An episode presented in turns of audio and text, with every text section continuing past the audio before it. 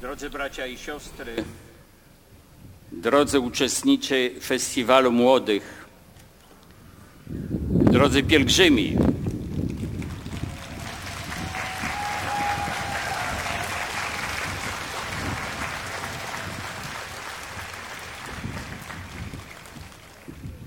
to już 31. wydanie Festiwalu Młodych w Medjugorje w tym roku pod hasłem Przyjdźcie i zobaczycie. Kto pierwszy wypowiedział te słowa? To był sam Jezus Chrystus. A działo się to zaraz po chrzcie Chrystusa w rzece Jordan, gdzie chrzcił święty Jan Chrzciciel, a towarzyszyli mu dwaj jego uczniowie. Zapewne byli jeszcze młodzi i szukali drogi życia, komu wierzyć, za kim pójść. Gdy Jan Chrzciciel wskazał na Jezusa, nazywając go barankiem Bożym, ci dwaj uczniowie pojęli, że chodzi o kogoś bardzo ważnego. Przecież do dzisiaj wypowiadamy te słowa w każdej mszy świętej przed przyjęciem Komunii Świętej. Oto baranek Boży, który gładzi grzechy świata. Powodowani ciekawością ruszyli za nim. Jezus widząc ich pyta, czego szukacie? A oni na to, nauczycielu, gdzie mieszkasz? Jezus im odpowiedział zaproszeniem. Chodźcie, a zobaczycie. I w ten sposób doszliśmy do hasła tegorocznego festiwalu. Jeżeli ktoś nas ciekawi, a nawet intryguje, chcemy wiedzieć nie tylko jak się nazywa, ale także skąd pochodzi, skąd przyjechał i gdzie mieszka, jaki jest jego adres. I gdy nas zaprosi do siebie, chętnie takie zaproszenie przyjmiemy, bo mieszkanie pozwala nam lepiej poznać jego lokatora i wiele o nim mówi. Nawet celebryci szczycą się swoimi mieszkaniami i chętnie je pokazują w internecie. Żeby kogoś lepiej poznać, trzeba go spotkać. Nie wystarczy kontakt telefoniczny, mailowy czy na łączach społecznych. Ważne jest miejsce spotkania. Takim miejscem spotkania jest właśnie Medjugorje. Któryś z pielgrzymów mi powiedział, tutaj w Medjugorje czuje się obecność. Czyją obecność? Obecność Boga, obecność Jezusa i obecność Maryi, naszej Matki. W świecie, w którym żyjemy, coraz trudniej jest o spotkanie w realu, a coraz łatwiej o kontakty w wirtualu. Coraz trudniej jest o spotkanie z kimś, komu możemy zaufać, przed kim możemy się otworzyć, a nawet wypowiedzieć to wszystko, co nas boli. I dlatego chorobą cywilizacyjną stała się samotność. Pan Bóg, stwarzając człowieka, wypowiedział słowa ciągle aktualne. Nie jest dobrze, żeby człowiek był sam. Z natury człowiek jest istotą społeczną. Dlatego też samotność doskwiera człowiekowi z różnym nasileniem we wszystkich czasach i okresach. Wielkim czasem i miejscem spotkania jest msza święta.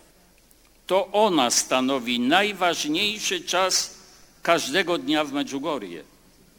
W czasie mszy świętej jesteśmy zaproszeni do dwóch zastawionych stołów.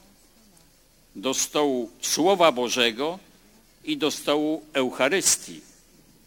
Każdego dnia możemy się przy tych stołach pożywiać. Przecież człowiek nie żyje tylko pokarmem dla ciała, ale potrzebuje i to jak pokarmu dla duszy, dla umysłu i dla serca. Co zatem ofiaruje nam dzisiaj stół Słowa Bożego? Jest to fragment księgi proroka Jeremiasza ze Starego Testamentu. Ten wielki prorok, który mówił prawdę, za którą był prześladowany, doświadczał dojmującej samotności. Bóg mówi do niego, dotkliwa jest Twoja klęska, nieuleczalna Twoja rana, nikt się nie troszczy o Twoją sprawę, nie ma lekarstwa, by Cię uzdrowić. Wszyscy, co Cię kochali, zapomnieli o Tobie, nie szukają już Ciebie. Ale Bóg go pociesza mówiąc, albowiem przywrócę Ci zdrowie i z ran Ciebie uleczę. Przyczyny, drodzy przyjaciele, przyczyny samotności są bardzo różne i nie zawsze od nas zależne. Cierpią osoby pozbawione opieki, osoby bez rodziny, często chore, bo choroba izoluje. Cierpią sieroty, cierpią dzieci, których rodzice, rodzice się rozwiedli, ale są też rodzaje samotności zawinione, zamykanie się na innych, egoizm, myślenie tylko o sobie, skąpstwo i tak wiele innych wad składają się na samotność. Bardzo wielu ludzi młodych cierpi na samotność. Dlaczego? Bo nie wiedzą, jak żyć, bo nie mają komu zaufać, bo są zranieni i zamknięci w sobie, bo są też wykorzystywani czy oszukiwani, doznają różnych krzywd, czują się, czują się zawiedzeni, popadają w smutek i depresję. Brakuje im godnych zaufania przewodników, bo ich nawet nie szukają. Tymczasem człowiek wierzący nie powinien czuć się samotny. Jeżeli modli się słowami modlitwy pańskiej, Ojcze nasz, to mając takiego Ojca może i powinien zwracać się do Niego w każdej sprawie, otwierać przed Nim serce i ujawniać najskrytsze myśli. Może rozmawiać z naszą Matką i Matką Chrystusa, pocieszycielką naszą, królową pokoju. A te rozmowy z Bogiem to nic innego jak modlitwa. Pisał wielki polski poeta Adam Mickiewicz. Panie, czymże ja jestem przed Twoim obliczem? Prochem i niczym. Ale gdym Tobie moją nicość wyspowiadał, ja, proch, będę z Panem gadał. Tak, modlitwa to właśnie gadanie z Bogiem, bo On doda nam siły, udzieli optymizmu i nadziei, ukaże prawdziwy sens życia, to On nas pośle do innych. Nie żyjemy dla siebie, żyjemy dla innych. Tego nauczą nas psalmy, najpiękniejsze modlitwy, które powtarzał sam Jezus Chrystus, którymi modli się codziennie cały Kościół. Drodzy bracia i siostry, druga potrawa ze strony Słowa Bożego z dzisiejszej zastawy to prawda o ludzkim sercu. W znaczeniu innym niż anatomiczne serce to centrum ludzkiej osobowości.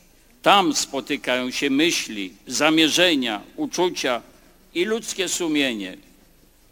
O wartości człowieka decyduje czystość serca.